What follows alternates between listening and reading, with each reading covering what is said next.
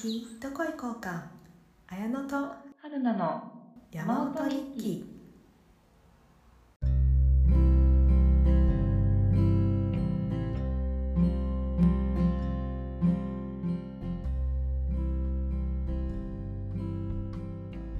この番組は登山温泉食を愛する女2人が登山にまつわるあれこれを語って記録していく番組です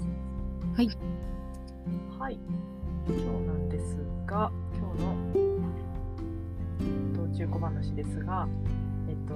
この間厄払いに行くんですよっていう話をしたんですが、実際はいこの間、行ってきましたついについに初ですね。初ですおお、払ってきたんですね。払ってきた払った感があるかといったらよくわからないんだけ ど今回あの加減が1万円の神社だったのねなんか他のえ神社だと1万円か。そうそう他の神社だと5000円とかなんかまあそんな1000円 ,1000 円台のものがこうあったりするんだけどそこは1万円だったえー、ねえなんか私の感覚的に結構高いなって思う思うん だけど。いやめっちゃ私も思ったよそうだね。そうなんかさよく見ずに行ってて私その調べてる時点で、まあ、大体その30005000円1万円でもっとその上みたいな感じで、なんか選べる感じのばっかりだったから、ねあなんかそんな感じなんだなってまあ私は5000円ぐらいでいいわとかう思ん、ってて、で行ったら1万円だみたいになってえー、で、まあ、お財布に入ってたからよかったんだけどありありませんみたいあな。りません友達にごめん貸してとかさちょっと嫌だよね。なんか払えなそう。 本当払えなそうそうなのよだからもう1万円払ってなんかもう払いながらこの1万円何に変わるんだろうみたいなさ すごいちなょんっとかそんな邪念だらけの気持ちの中向かったんだけど そうで受付終わったらでなんか呼ばれるまでその待合室みたいなところで、えー、と待っててくださいって言われてで、うそこはなんか本当にロビーなんだけど建物内でで私とその友達一緒に行った友達とあとそれ以外はもう親子連れっていうか、まあ、こ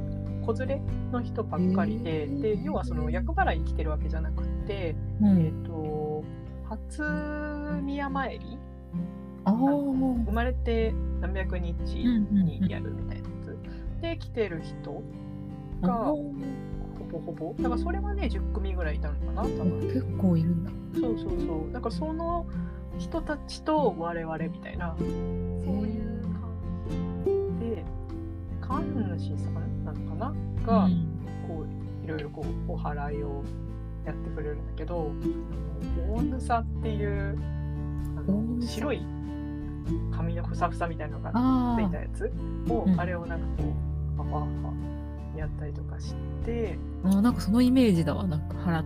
払よう。ねそうそうそうなんかそれは多分イメージ通りでうんでこう一緒に二礼二拍手みたいなよく神社でやるやつをこううん一緒にやる場面があったりとかしてでそのここから、えっと、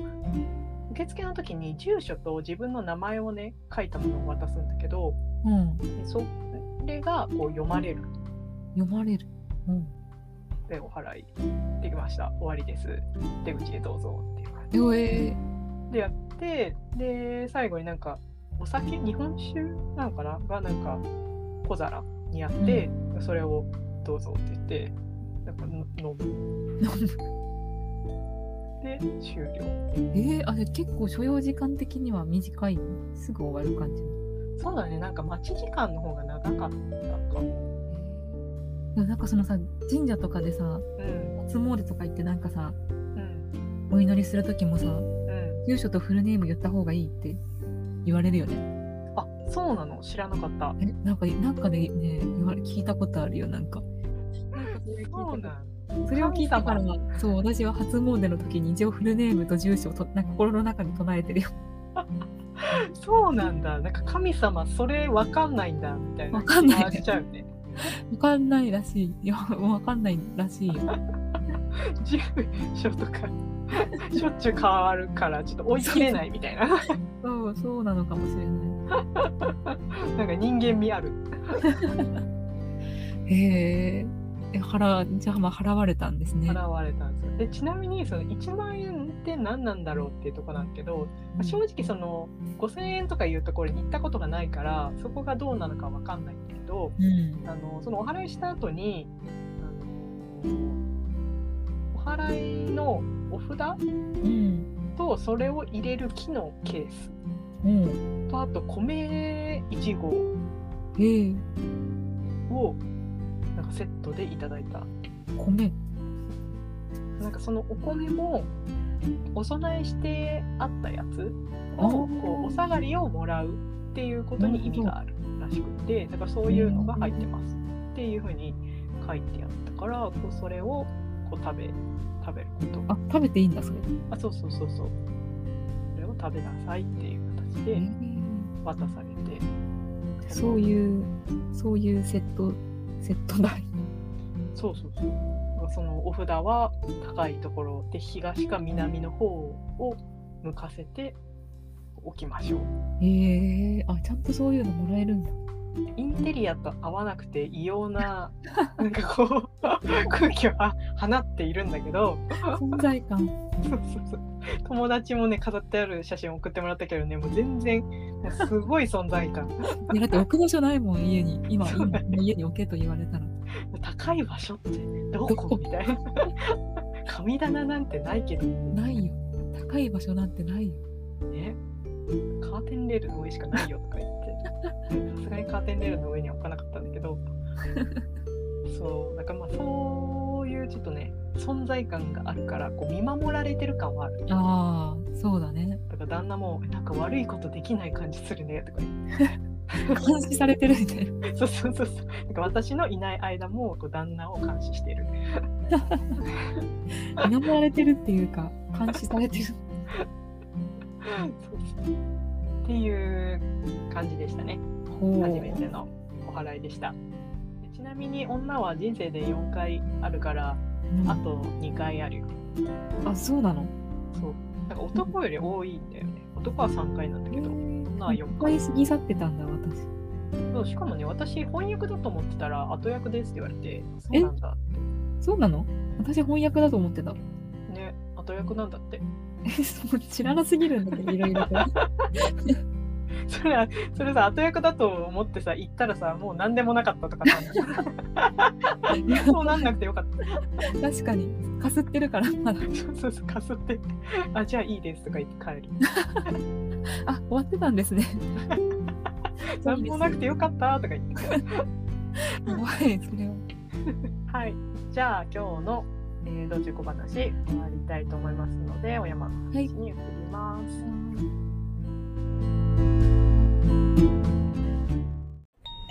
次止まります今日の山の話なんですが、前回、えっと、白馬岳の話ですね、えっと、1日目の話を、えーしましたので、今日は、えっと、2日目のお話をしたいと思います。はいはい。えっ、と、前回までが、えーまあ、今回、テント泊をしましたというところで、で、津賀池高原から行って、スタートして、えー白馬大池でテント泊をして、で、そこから今日の話は、白馬大池にテントを置いて、えー朝早朝、白馬岳にこう向かって、で、またピストンでえー大池に戻って下山するっていうところの話をしたいと思います。はいはい、で今回早朝出発してご来光をね見ようかうんと思って行きましたと。いうそとこうなろんなかんだ結け構ど早く出る感じだよねそうだねだから2時に起きてで3時出発しようかなって思ってたんだけど、うその山荘のさなんかす凄まじくでかい山荘ってわけでもなかったから、そうだね早朝出発する人もちらほらって感じであーでそうするとさその早朝出発でご来光見に行くってさ私富士山以来やったことなくってうんでで富士山だとさそれこそそのご来光を見るメインで来てる人が多いからその出発が早い人って多いから、まあみんなと一緒にヘッドライトつけていけばいいっていう感じなんだけど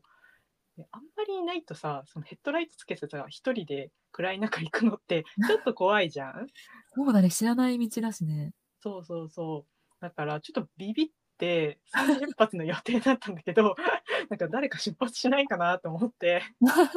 こう様子を見ていたらもう3時40分頃になっちゃってでまあでもじゃあ誰か出たんだ。ちょっとだけねでもなんか一緒に動くっていうほどでもなかったから、うん。まあもういいか行くかって感じで行ったんだけどうん。でちなみにそのご来光の時間が時期的には5時半ぐらいうんだったから、まあ4時半ぐらいになったらだんだんこう明るくなり始めるような形ではあったからまあだったらまあ3時半ぐらい出発でもういいかなっていう感じでもうしびれを切らしていったっていう 感じではあったんだけどね。そっか、そっちの白馬大池の山荘からだと、そんなに朝、ご来光を見に行くで、朝出る人があんまりいないんだね。そうなんだよね白馬だけだときっとうん白馬山荘だとね、もっといるんだもうろうな山そ荘の方に泊まってると、もう大体みんなご来光を見に行く感じだったから、うだよ結ね。構人いたね、その朝朝日の前の時間帯に。うんうんうんうん、そうだよね。一応なんかまあ地図でもそのなんだろうちょ暗い中で動くと危ない道とかだったらさすがに怖いなと思ったから、そこはまあチェックしてはいて、まあ、一応そのハイマツ帯だとか、まあ、緩いがればの道だっていうことは最初から分かってたから、まあ、あのヘッドライトで動いてもそんなにちょっとはみ出したら落ちるみたいな感じではうんこうないそうだね道だなっていうようなことは確認してたから、まあ、そこら辺はあんまり心配してなかったんだけどそんなこんなで出発してまあでもなんか正直歩いてたら慣れてきたし、あとすごい晴れてたから星空が本当に綺麗で。あーそうだよね。そうそう。だからまあそれに癒されたから楽しかったし、あとなんか歩いてて思ったんだけど、あの疲れにくいなと思って。うんで、なんでなのかなって思ってたんだけど、そのヘッドライトので見える範囲しかあんまり見えてないから、そこにこう集中して歩いてるうんっ。ていうのと、まあ、星空綺麗だなっていうのとで、なんかこう黙々と歩くあからなんかあんまりこう疲れが出にくかったかもしれあ。ないな。へえ。あ、でもしかもあれだよね、荷物は置いてあるんだもんね、下に。あそうだねそうそうそこはそうだからまあ荷物普通に少ないっていうのも。それはいいね。うんうん。そうそんな感じで歩いててで、まあ、4時半ぐらいになったらやっぱり明るくなり始めたかうんうらんすごい雲海も綺麗にああ見えねて、そうだよね。そう、なんか本当に、もう星空も、まあ、若干見えて、雲海もすっごい綺麗でっていうところを、で、あそこもさ、稜線がすごい気持ちいいめじちゃゃなくいちゃ気持ちいいよね、あそこ。ね、そうそう、だからそこを歩きながら、だからもう全然なんか周りに人とかいなかったけど、もう一人ですごいニヤニヤしなが ら歩いてて、楽しいいやーみたいな。幸せだよね、あそこの道は。ねえ本当にといたくなる、あそこ。なんか一生歩けると思うよね。いや、わかるわかる。本当にそう。しかもそれで周りに人が本当にいないってなったら、なんかもう本当、すごいな、別世界、異世界みたいない感やじだそうそうなのよなんか本当人いないのもすごい良かったうーん。私が行った時はまあ結構、結構、でもそこまででもないけど、まあ普通に人いたからね。うんうんそうだよね賑や白か馬な感じの方だとねうんうんうんそうだよねそうで私がそのご来光を見た場所がまあもうちょっと早く出てたら、まあ、2時半ぐらいにだ出たら多分白馬岳でご来光見るような形になるんだけど、まあもうちょっとゆっくり出発だったから、えー、コレン火山なんていうんだろうこれんげ、これんげさんコレンゲ山っていうかのなかな正しい読み方はなんだろなんか白馬岳のちょっと前のう。うんうんうん。ところあるの、ね。うん、あコレンゲ山だね調レべンたゲのさん。コレンゲ山ところで、えっと、ご来光を見たんだけど、う結ん構ここがその白馬岳が綺麗に見えるああ、そうだよね。そうそうになっててだからその朝日に照らされた白馬岳がすごくよく見える、スポットになってたから、まあ、逆になんかここで見れてよかったなっていうふうに。ね、そこの方がなんか静かにゆっくり楽しめるかもしれないね。うんうんうん山頂で見るよりも。本当そう。私以外にも一組あの山荘にあの大井家の山荘に泊まってたって言ってたあの親子なのかななんか男女二人が、うんあのいたぐらいで本当にあそんなメンバーあとなんか学生の子もちょっと途中でおーすれ違ったかなぐらいなうん本当に23組にしか会わないっていう感じおー静かだね。そう本当に静かに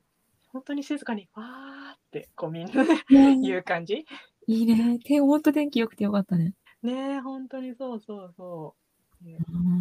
んあのだからもう本当に静かに見ながらこう写真を撮ってっていう時間がすごく素敵だったし、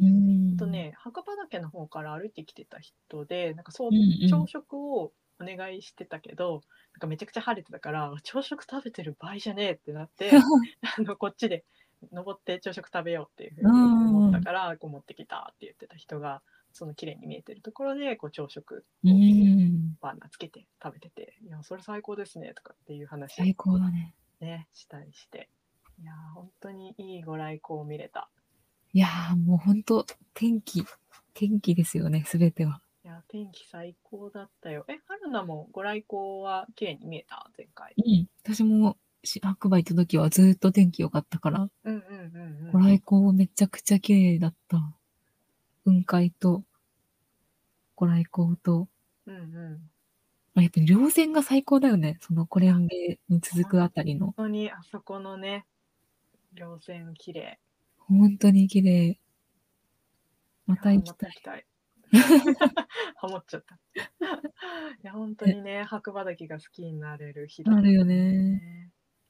そうそうでそっから白馬岳と、まあ、白馬山荘に向かって歩いてったんだけどまあ白馬岳行くまでさ結構その稜線がさずっと上りとか下りっていうよりはさもう上って下って上って下ってがさ、ずっと続くじゃんあそこって、うんでだからなんか私急登ずっと続くとなんか本当に足がぐわくになっちゃうからああ、その上り下りがこう続く道がすごくなんかありがたかった。あであ、ずっと登りっぱなしっていう感じではないもんね。そうそうそうそう。それがすごいいい道だった、私的に。うんうんうん。ね、そうだね。そこの道はそんなにめちゃくちゃ疲れるっていう感じではないようんね、多分。うんうん。そう。で、お昼近くになったら、ちょっと雲が出てきたんだけど、うん。初めてブロッケン現象をね、私見ましたよ。ああ、例の、あれ例のでちすょね。っとブロッケン現象を知らない人がもしかしたらいるかもしれないからちょっとご説明すると,、えっと雲とか霧霧もそうなのかな雲に、えー、とうん太陽が当たって、うんでその反射したやつでこう虹の輪っかみたいにこう見えるんだけどうん。でその太陽のの通り道光の通り道のところにこう立つとその虹の輪っかの中に人影が見える。うんっていうような、あの不思議なこう写真が撮れるのでなそんかのブロッキ自分ンの現象、影がめちゃくちゃ長く伸びて、うん雲に反、反、なんか映るみたいな感じだよね。ね、そうそうそうそういうちょっとねき気候の気象現象なんですけども、それが稀に見えるということでこうよくね見れたら結構写真で見れたよって言っていうふうに上がってる人がいるのは見たことあったんだけど、私は初めてあの出会ったんでねでもうっすらだったな私見れたの。ああ、そうなんだ。うんうん。はっき私りは見れねた。、どっか八ヶ岳のうんうん赤岳かなの山頂でね、うん。見たんだよね。結構前なんだけうど。ーん。でもね、まあ、なんかちゃんと見えてはいたんだけど、なんかもうそれ、その現象をまず知らなかったから、うんうん。なんか全然それができてることに気づかなくて、 うんうんうんなんか周りにいた人に、なんか見えるよって教えてもらって初めて気づくみたいああ、な感 ね。じ。なんか気づきづらいよね。私も全然自分じゃ気づかなくて、なんか周りのおじさんたちが、わーって言って写真撮ってるから、え、な、なんから来鳥いたのかなとか思って、 そうしたら、そう、ブロッケン現象だったっていう感じだった。もう、ちょっとなんかすごいいいもの見た気分になるよね。ねえ、なんか得した気分になるよね。そうそうそう、そんなことが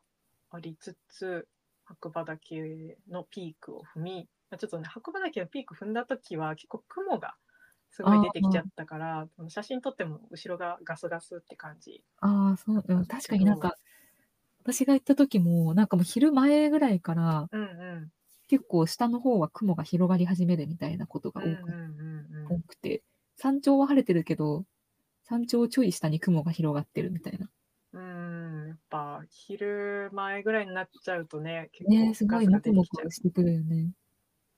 う。ね、ちょっとそんな、ちょっと曇りになりながら、ちょっと白馬山荘に着いたんだけど、あそこうんレストランすごいね。すごいよね。びっくりした本。当レストランだよね。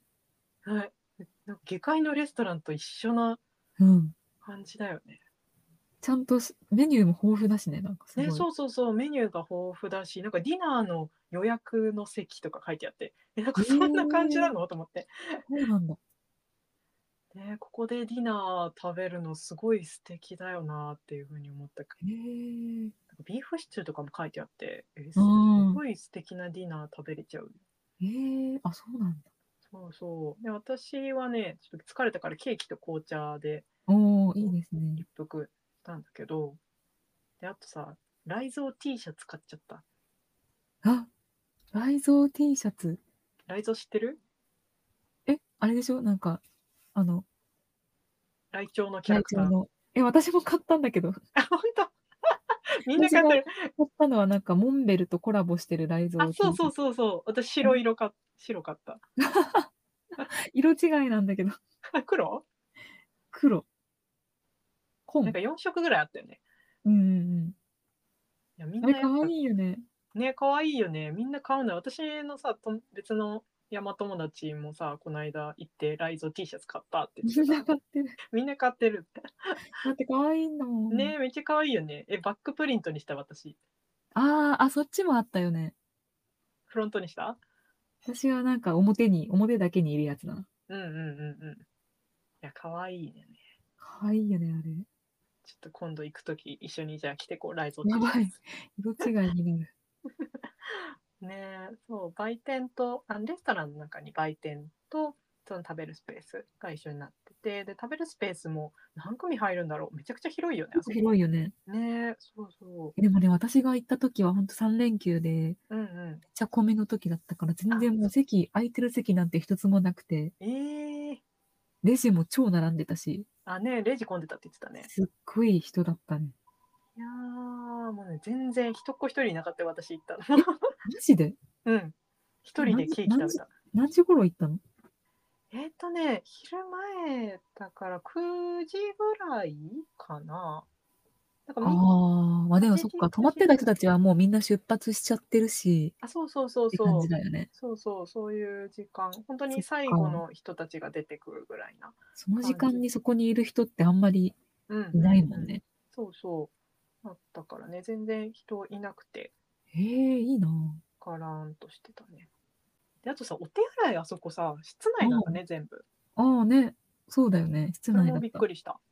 外じゃなかったね。ねそうだからおめ手ちゃ洗めいちゃでかいよね、あそこの山荘。ねすっごい大きかった。日お本手で洗最い大、最大規模、最大級って書いてあった。うんやっぱそうなんだね。そううおん手洗いを借りたくてでそもそもそのお手洗いを見つけ出せなくてわどこかにる。あると思ってて でうろうろしてたらさもう全然わかんないからその山村の人にどこですかって聞いたらその山村の中ですっていうふうに。うんこう言われてでその山村の中でもさ結構歩いた奥の方にさ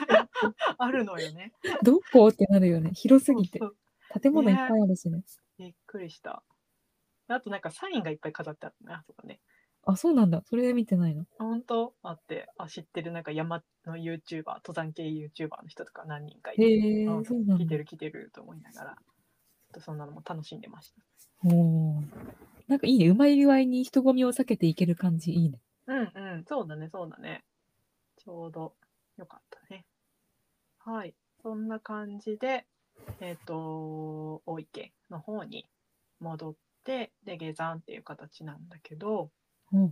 や、ここまではね、すごい良かったんだけど、まあ、ガス出始めて、あ、天気ちょっと崩れ出したなとは思ってたんだけど、この大池に戻って、テント撤収している途中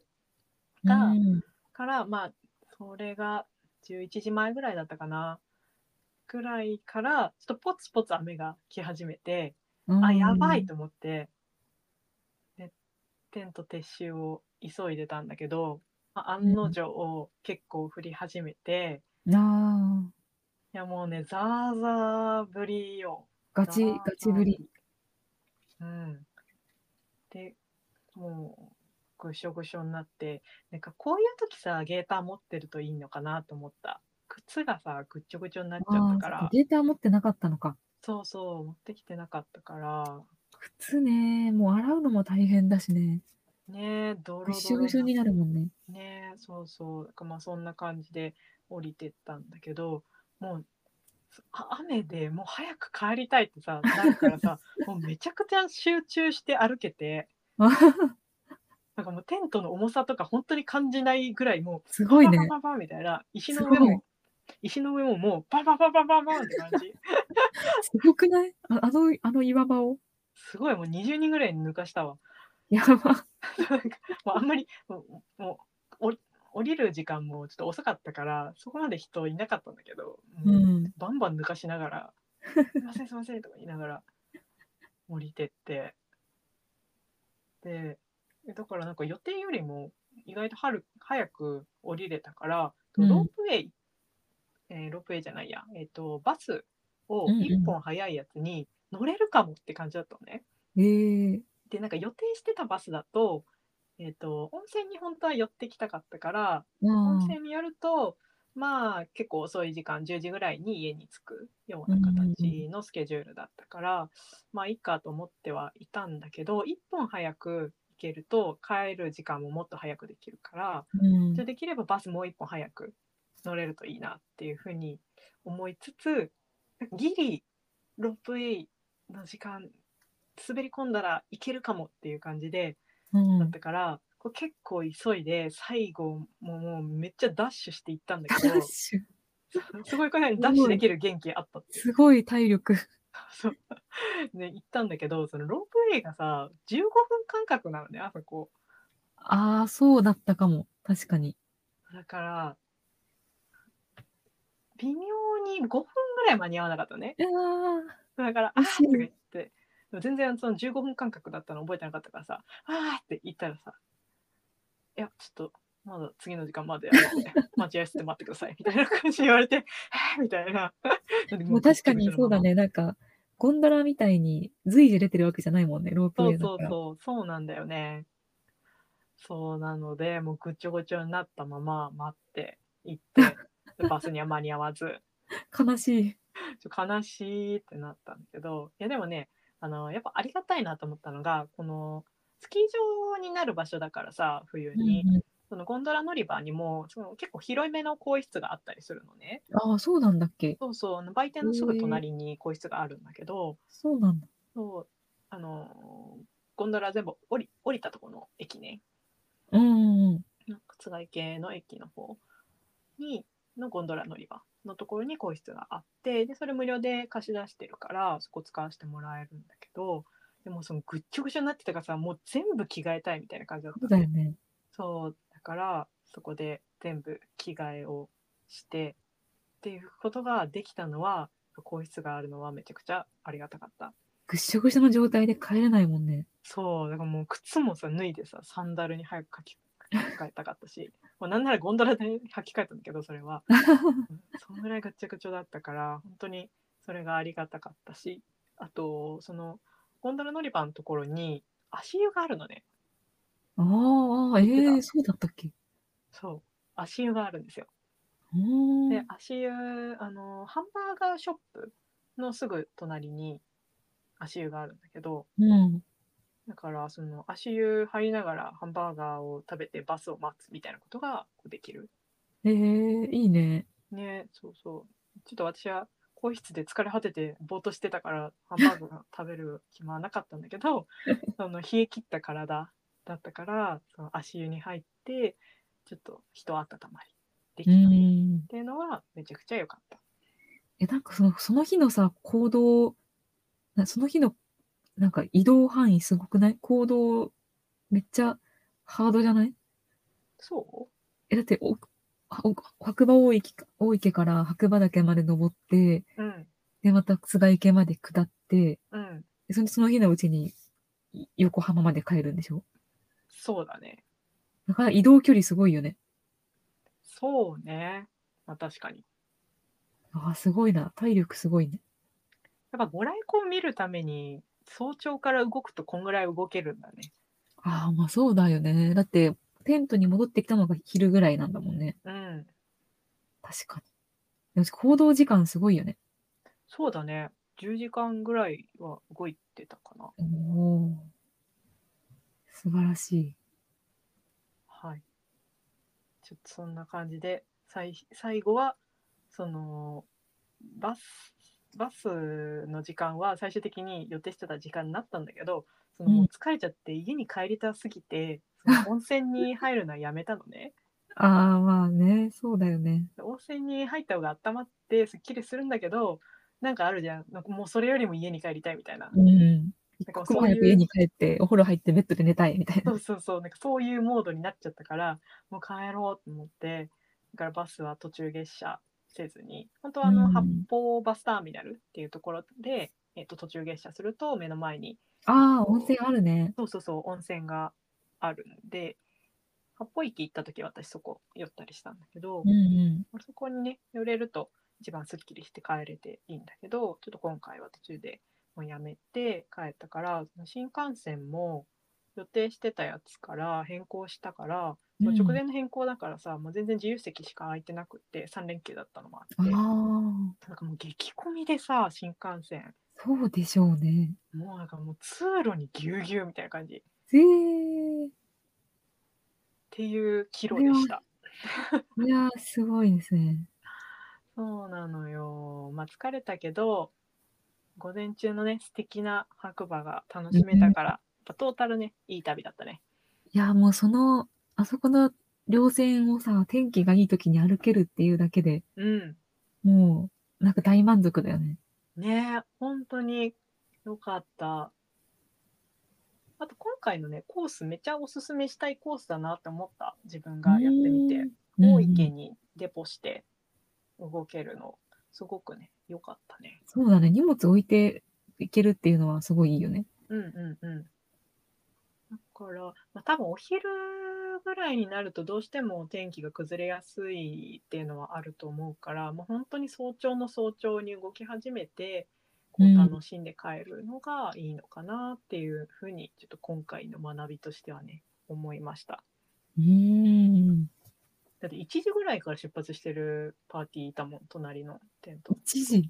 そう。こう寝る前にへー1時に起きていきましょうとか言ってるの聞こえて、え1時とか思ったけ ど、でも自分が今回動いてみて、そのうん天気が崩れるとか、もう考えたら、もう1時がベストだったのかもしれないって思一っ時。た。うん。まあ確かに昼過ぎると絶対雲出てくるからね。ねえそうなんだよね。うん。はい。そうね。いろいろ試したくなるね。いろんな行動の仕方をね。そうだね。うん。私もちょっと今回の綾野のルートで行ってみたくなったな。うん、ぜひぜひ。